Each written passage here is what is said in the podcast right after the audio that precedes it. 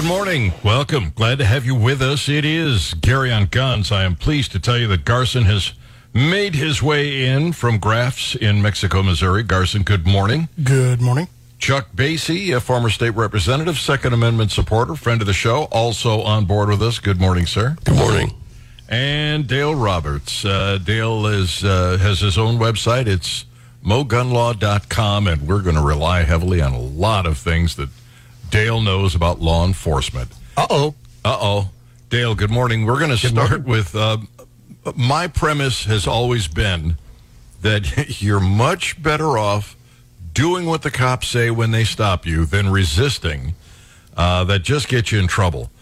So humorously, we will start off with a piece we played yesterday on the regular show, and it's Chris Rock talking about how to not get hurt with a police encounter. Here we go.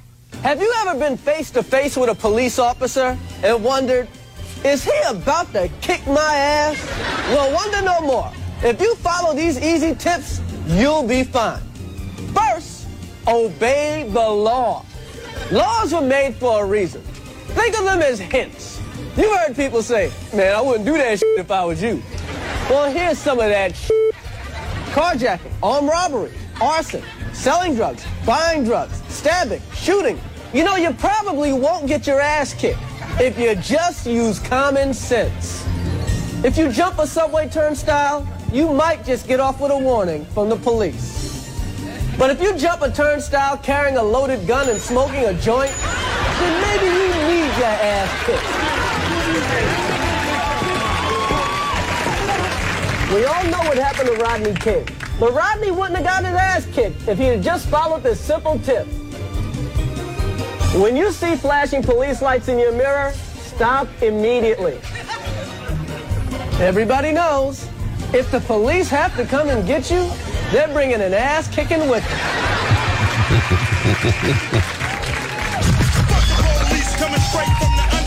Here's a no-brainer. If you're listening to loud rap music, turn that shit off. Blasting the police while you're getting pulled over by the police is just ignorant. When an officer approaches your car, be polite. Is there a problem, officer?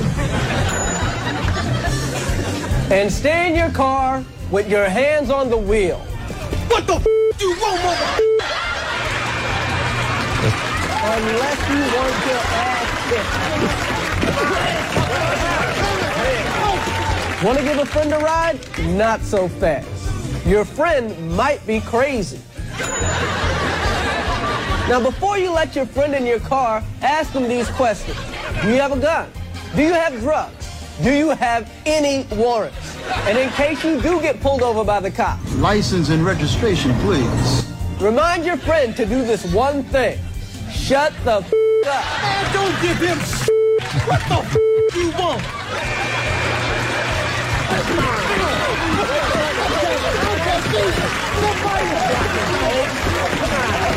If you have to give a friend a ride, get a white friend. A white friend could be the difference between a ticket and a bullet in the ass. Here's a tip you should never forget. If your woman is mad at you, leave her at home. Because a mad woman will say anything. He got weed! He got weed! If your woman is mad at you, there's nothing she'd like to see more than you getting your ass kicked. That's right! Kick your ass! Now let's review. Obey the law. Use common sense. Stop immediately. Turn that shit off. Be polite. Shut the f*** up. Get a white friend. And last but not least, don't ride with a mad woman. If you follow these simple pointers, you probably won't get your ass kicked by the police. I mean, it just, a lot of that is really common sense. Now, the reason I bring that up is they've released the body cam video of Tyree Nichols getting the snot kicked out of him by the Memphis police, but there was something missing. I've been searching for it all morning. I looked for it last night, and I couldn't find it. What I couldn't find, Dale, was the initial encounter. when the police officer turns on his lights, pulls Tyree over, gets out of his car to talk to him. I don't see that video. The video starts with them pulling him out of the car. And don't get me wrong, this is not an excuse for what happened to him ultimately, but my theory has always been, much as the little comedy bit we just played, that if you're compliant, follow orders, you're nice, chances are you walk away without a scratch. But mysteriously, that initial encounter doesn't seem to be on video. Did you find it anywhere, Dale? I have not seen it. I've seen excerpts of the video, but not the video in its entirety, and certainly not the initial few minutes. You know, Garson, they show in one instance a police officer driving up to the encounter, which has already begun. And there's video of him driving up. He hasn't even gotten out of the car yet. Then he gets out of the car, and it's at the same time that they're pulling this guy out of his vehicle. So don't you think they have that other video where the first encounter was videoed? I would think as big of a city as that is, they have cameras in their cars. If they got body cam, they have to have cameras in their cars. That seems incredulous that they don't have that footage as well. But, yeah, it was my understanding that he ran from them and there was a chase because, you know, on a normal traffic stop, I don't know if they're running one up or two up in their cars, but on a normal traffic stop, you don't have five cops there. So there's other stuff going on behind this, yes, definitely. But it didn't play out well regardless of how it started. Right. I'm not excusing what ultimately happened. And, Chuck, it looks as though... he didn't start running, you know, it could have been fight or flight until after the initial encounter when he's on the ground and they're trying to control the situation and perhaps not doing it correctly. But at that point, you know, the police have already kind of lost control of this. Yeah, there was a lot of chaos going on, but I thought the same thing, Gary, last night. My wife and I were watching this, talking about it, but, you know, and this is not unique to this case. It seems like when things like this happen, automatically the people involved are guilty. They haven't even had their chance to go in front of a judge or a jury yet. And but all of a sudden they're convicted in the media. And but it is unfortunate what happened to this young man. Yeah, for sure. It shouldn't have ended up this way. I'm sure it's poor police work. Dale probably can address that. But that initial encounter is the important encounter for my position that if you're, you know, compliant and nice, they either give you a ticket, maybe they arrest you if there's some underlying, you know, a warrant or something like that, or they let you go. But I've had encounters with law enforcement even before I was old enough to drive, because they used to come into the tavern and I met them there. I've never, ever had or seen an experience where a cop just pulled somebody over so they could beat the snot out of them. It just doesn't happen. Yeah, there's something that definitely caused this to escalate in the way that it did. And yeah they need, I mean, the entire story needs to be made available, not just the end of it. All right, we'll kick this around a few more minutes. Dale Roberts is with us, mogunlaw.com. Garson is in from Graf's in Mexico, Missouri. They sell to the whole world, and they're in our backyard. We ought to be taking advantage of that. Former State Representative Chuck Basie, friend of the show, Second Amendment supporter, all with us on Gary and Gunn. Good morning, and let me just tell you who is on board with us. Garson is in from Graf's. Dale Roberts, mogunlaw.com. He's written an interesting thing. I don't know what you would call it, a treatise on marijuana and guns. And then Chuck Basie, former state representative, with us. We're talking about this Tyree case with Tyree Nichols and the police. A couple of observations. One is that I cannot give a final judgment on whether or not Tyree is partly responsible for what happened to him. It's no excuse for what the police did. I believe they overreacted. I think they were not trained well, and I think it's terrible what happened. No apologies for that. But if in that initial encounter he was resisting and causing a problem himself, that's what started it. And I think that would be important to know. Doesn't alter the outcome. I'm telling you, I do think the police really mishandled this badly, and it resulted in a death. But let's move on to the next obvious observation, and that is that all these police officers, they were all the same ethnic background. They were all black, and so, of course, was Tyree. So there's no screaming. Can you imagine what would have happened if they had been white? I think there would have been nothing peaceful about what happened. I know I'm generalizing, but it's just based on observation. Well, there are still people claiming that it is still racism. Yeah, it's a little hard to explain that, though, isn't it? They're saying that they're Uncle Tom's and that they're black racist cops because they work for the man. Yeah, but it's not an argument that's easy to stick, and I don't, frankly, buy into it. Dale, do you have any insight? No, I mean, I was glad you played that video since we were talking about it before the show, or played that audio from Chris Rock, because I don't know, I've never heard of a case where somebody complied with the police and got beaten. I mean, it's just, in every case we talk about, it's cops stop somebody, they start yelling, resist, try to run away, and it goes downhill, which doesn't excuse the overreaction from police officers. But you wonder, would this have happened if he had said, here's my license, what do you want? Period. Yeah, the problem is we don't know because they're not showing that to us. Exactly. And I'm wondering why. Right. So, is it because they're afraid that somebody will say, well, he kind of started this? Right. Is that possible? You think that might be it? That if they show him being belligerent in advance of them pulling out of the car, that people might go, well, now I see why they were upset. Right. But, I mean, it's going to come out. The attorneys will have discovery. Surely the local media has filed, sunshine requests to see the video. I don't know why they're not doing it at the outset. Yeah, but that'll be too late to sway public opinion. It may be a while before it comes out.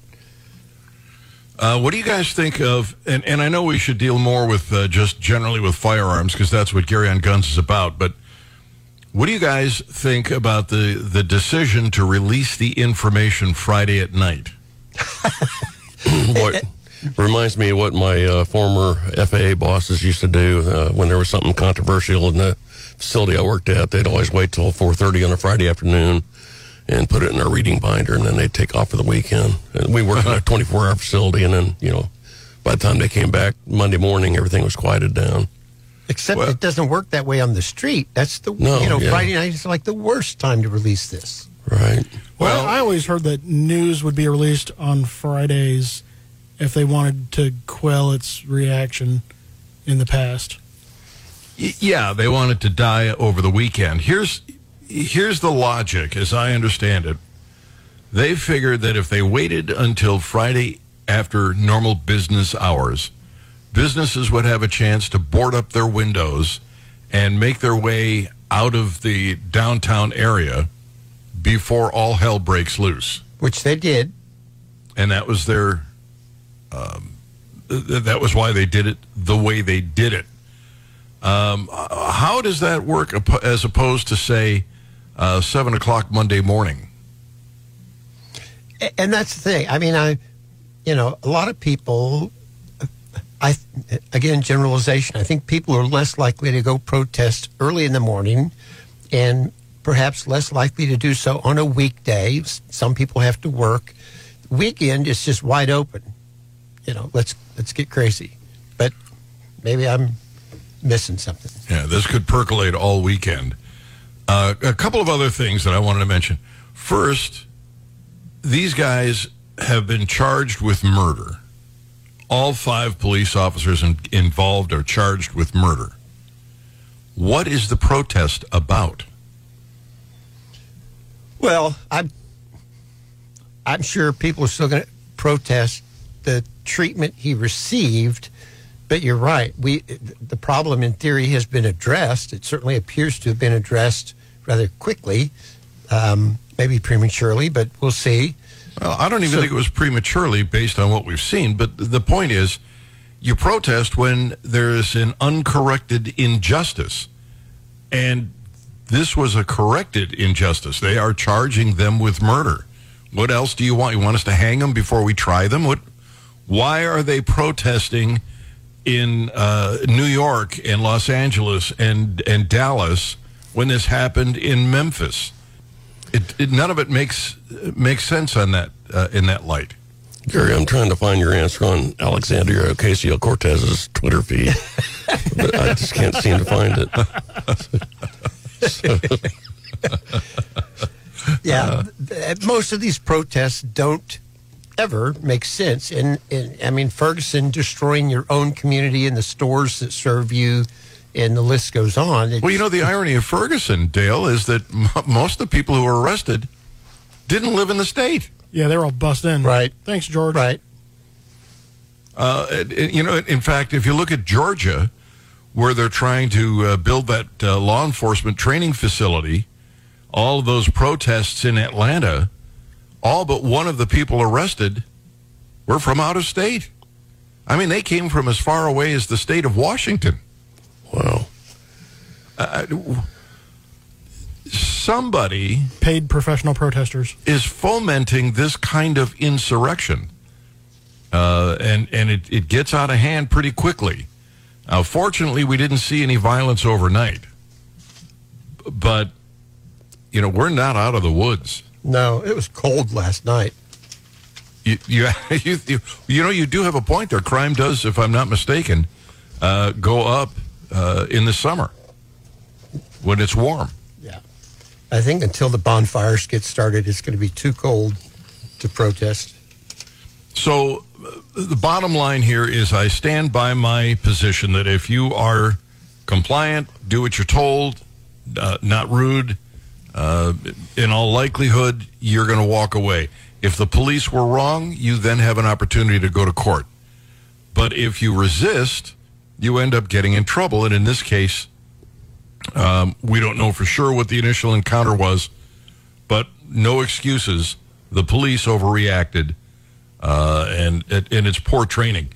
I want to talk to you about training for, say, law enforcement in Columbia, Missouri. Dale, and kind of get a feel for what police officers there, you know, what's their training? How long does it last, do you know?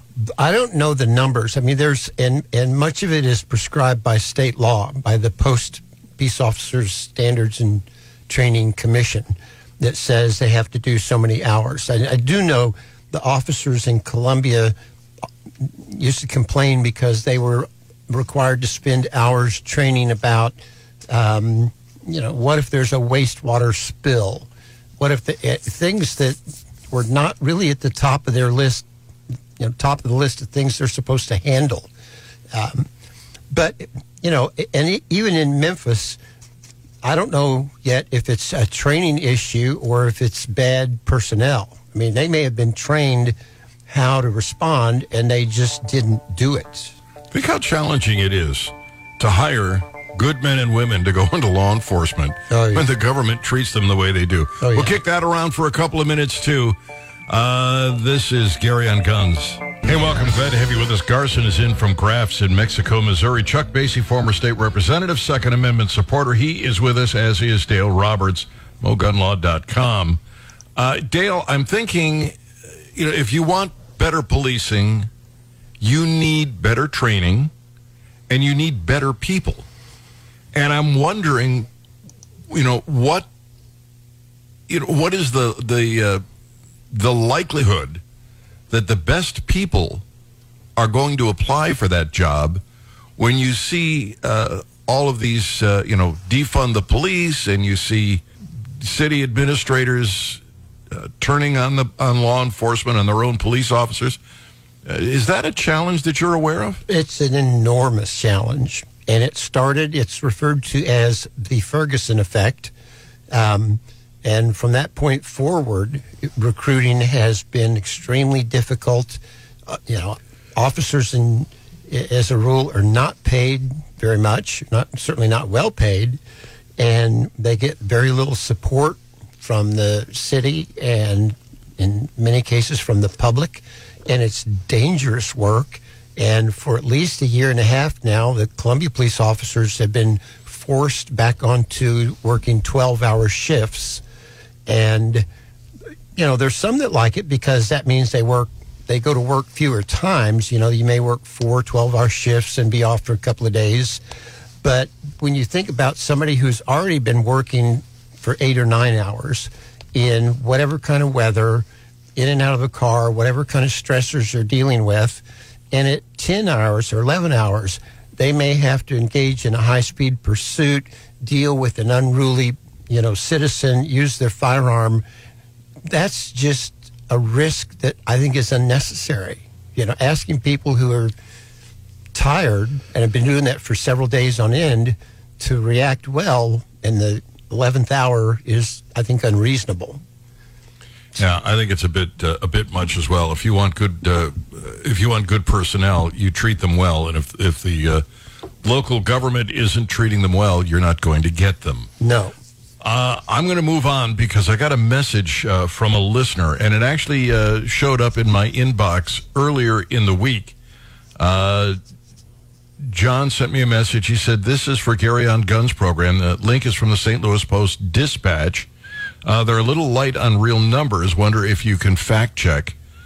And so I looked at the St. Louis Post-Dispatch, and it says, "Some might argue that mass shootings," you recall they just had a couple in California, "that killed 11 people in California somehow proves that gun restrictions don't work. After all, California has the toughest gun control laws in America, but even a cursory look at the data find that tragedies like this are the exception that underscore the rule." The editorial board goes on to say California has among the lowest gun death rates in the country, as do Illinois and other states with strong gun laws. Largely unregulated states like Missouri, meanwhile, consistently have among the highest death rates. And so I did a little homework. I looked it up, and it's kind of a mixed bag, to tell you the truth. Number of murders involving firearms in the United States in 2020 by state, California is number one, 1,606. Is this a per capita? This is overall, and that's where I'm getting to. Missouri is like number 10. But what they're saying in the St. Louis Post-Dispatch is that per 100,000 people, if you look at it that way, Missouri is more dangerous than California. So I'm looking for some insight here. Chuck, any insight? Anything you can think of? Oh, a few things. If you look at St. Louis, for example, it's always a high rate of gun crimes, murders, things of that nature, but you'd look at the lack of prosecutions over there and hear what a couple years ago there, Kim Gardner, the what's her district attorney, whatever, yeah, she just refused to even look at charges if they came from a small number of police officers over there. Wouldn't even look at it, and so you factor that in there. I think that might have an effect. But on the other hand, Dale, there is a prosecutor in, I think it's L.A. County, who has pretty much the same mentality about, in fact, they tried to get him out of office, and they were unsuccessful in their petition drive. But he's kind of doing the same thing. Why is California per capita in a better state than Missouri? And that, I mean, Off the top of my head, I don't have an answer for. I think you'd have to go back and look at, so Missouri has St. Louis and Kansas City and Springfield, and those are high crime areas. Who runs those cities? Are those controlled by Democrats, Republicans, Libertarians? Kansas City and St. Louis are certainly run by Democrats. Springfield's kind of a mixed bag. It's a conservative area, but there are some liberal leaders in city administration in Springfield.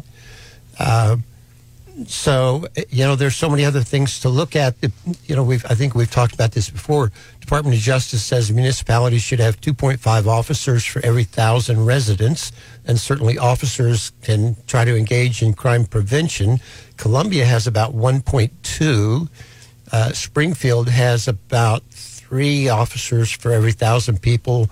St. Louis, if I remember right, had about 4 officers for every 1,000 people. What effect does that have? There's so many variables involved. And the other, irrespective of the laws, you look at the crimes committed. I think 71% of gunshot victims have previous arrest records, and 64% of gunshot victims had already been convicted of a crime in their past. So I think it's fair to wonder what activity they were involved in that caused them to get shot. I'd have to go to somebody like John Lott to ask, sort this out. Yeah. All right. So let's kind of, Garson, take a different view of this. You and I are in charge of, and given the task of trying to reduce gun violence in the state of Missouri. What would be the, where would you look? What would be your first, the first step? Enforcing current laws. All right, but I think there's a bigger problem here. I think part of the problem is the war on drugs. I think that's a significant problem that causes greater violence. I think government supporting people who aren't working is also part of the problem. Does any of this it make sense, Chuck? Does it make sense that if the government is paying you to not work, that you're more likely to get in trouble? I would think that would play into it. It's just... And I heard you talking about that the other day on the show, Gary, about but by people that being logic, paid not to work. By that logic, though, really rich people that don't work would also be more likely to be criminals as well. Then, but never mind, they run for Congress. I don't know. I mean, I don't know about rich people who don't work. I don't know about. There are a lot of people who have money who still work or keep, but the ones that are rich enough that don't, you would think would be more criminalistic that statement. Certainly. I think, if they had to work hard to get rich. They have that ethic. Yeah. I think one big problem... the Sinaloa cartel works hard. But that goes to my war on drugs question. Yeah, very true. But, to me, especially in these, mass shootings, mental health. You can't tell me that people who go out and shoot 5 or 10 people have good mental health. Invariably, there are problems with those people that may not have been treated. Well, and that goes back to a bill that was passed in the 80s under Reagan. And that may be. It's been... I think they forced Reagan's hand on it. I don't think he... but it was under him still. So. Yeah. There's a lot of things that went through that I would say he wouldn't have agreed with, but still. And that's never talked. I've never heard that talked about. It's always, we've got to get the guns. There's never a mention of maybe we should address people's mental health. People in general, whether it's mental health or other issues, it's a people problem, period, not an inanimate object problem.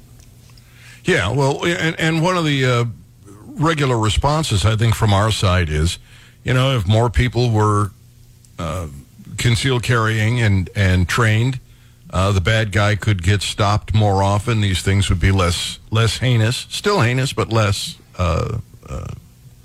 because a good guy with a gun stops a bad guy with a gun. But I think there's something else missing here, and I can't quite put my finger on it. I'd say bullying falls into that. It could very well be that because we really have two really major urban areas, and the rest of the state is pretty rural. You know, we got Columbia is a little, a little left-leaning, and Springfield is a little bit bigger than Columbia. But really, the bulk of the population is in those two urban areas. Well, Gary, you've talked about it before on your show. I've heard you mention that in various topics about the breakdown of the family, and especially in bigger urban cities, the lack of father figures in a lot of these homes. Yep, and the stats are really alarming if you look at that in detail. Yeah, we'll kind of kick that around a little bit too. Yeah, we got a Brian. He's producing the show. He wants a paycheck. He's so picky about that stuff. So we'll take a break and come back. Got to keep you in sandwiches. I'm Gary on Guns. Hey, welcome. Glad to have you with us on Gary on Guns. We're talking about gun laws, California versus Missouri, and the per capita per 100,000. There are more gun laws, more murders in Missouri than California, and the St. Louis Post-Dispatch is saying that's because California has tougher gun laws, and I'm not sure that this is a fair comparison, because I think the concentration of people in the state of Missouri, the highest concentration, is in those two urban areas, which are the more likely place to find murders. California is more spread out, and I'm not saying that San Francisco and Los Angeles aren't similarly large in compared to the population of other parts of the state, but I think there is a lot more spread out in California. And so I think what we may have here is correlation, not causation. Is that clearly understood, or did I make that sound like mud? Dale? Well, I mean, that makes sense. And as I said, it's hard for me when there are so many potential variables to sort something like that out. Yeah. It's a job. It's just tough. Yeah, It's not as simple as the St. Louis Post-Dispatch makes it seem. But overall, they do have more gun deaths in California than we do. They're ranked number 1. We're number 10. You know what? Somebody just sent me. I just got an email, and it's for 3D printers, and it looks like from a high of $450 to like $199. Why do I want a 3D printer? I've got no need for one. You can use them to create guns and gun parts. You can use them to create cat toys. I mean, there's multiple uses. What did you say about nuisance? You asked for it. I'm sorry, my mic just went dead. Yeah, and you're following it. Well, no, so 3D printers like start out cheap, like $200, but some of them go up to thousands of dollars. There's a suppressor manufacturer using a metal 3D printer to completely print their suppressors. Wow. I don't know why. It just popped up here in my email. By the way, if you want to send me a message, you can go to GaryNolan.com, and it will pop up in studio. William Parker says, wow, what a statist. Enforce the current unconstitutional tyranny on the books? That's an answer? This discussion is based on false premise.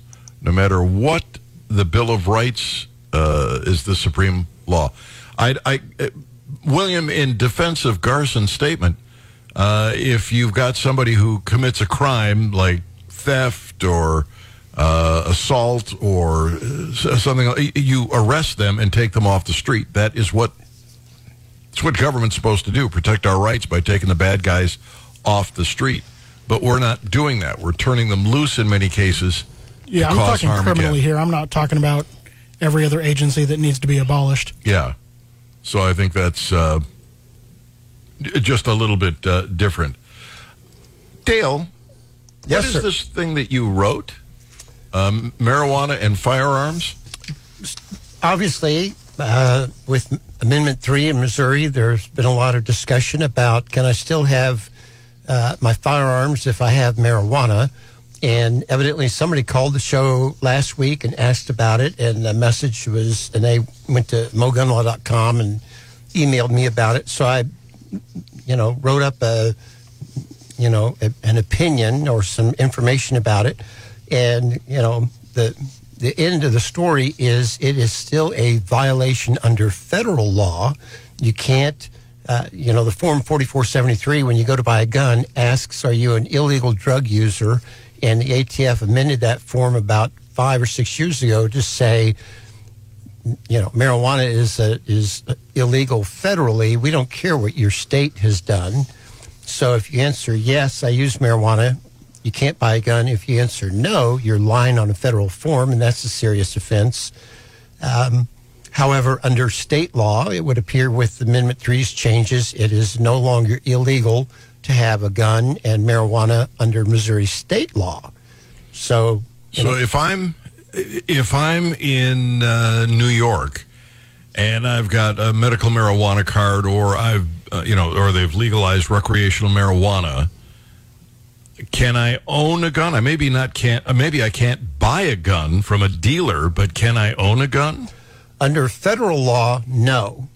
And then, as I said, in Missouri, under state law, that's not an offense. But the federal law still says that's a violation. You can't have a gun. You can't have any ammunition. And, as I mentioned in this piece that I wrote up, maybe the chances of getting caught are small. It would have to be a federal officer to arrest you, at FBI or ATF or somebody. But if you do get caught, the penalty can be up to 10 years in prison, $5,000 fine, conviction for felony at the federal level, attorney's fees. Something of an inconvenience. Something of an inconvenience. That's something of an understatement. And then you will be a felon, and then right, and then you're a felon and can't have a gun. So, doesn't it seem absolutely ludicrous that you can go out and buy a six-pack, a fifth of Seven Crown, and own a gun, even buy a gun, but if you smoke a joint, you somehow are criminal? As someone once said, it doesn't have to make sense. It's just the law. Kevin Jameson? Yes. Yep. So, and of course, there are current bills at the federal level to remove marijuana from the, Controlled Drugs List, Controlled Substances Act. With the change, so many changes in so many states towards the change in attitude, the change in laws towards marijuana, maybe the feds will move on it. You can only hope, but then they seem to be going in the other direction over at BATF. Anyway, show and tell is coming up. We got more hot topics. We got calls coming in. We're going to take them all on Gary and Gun.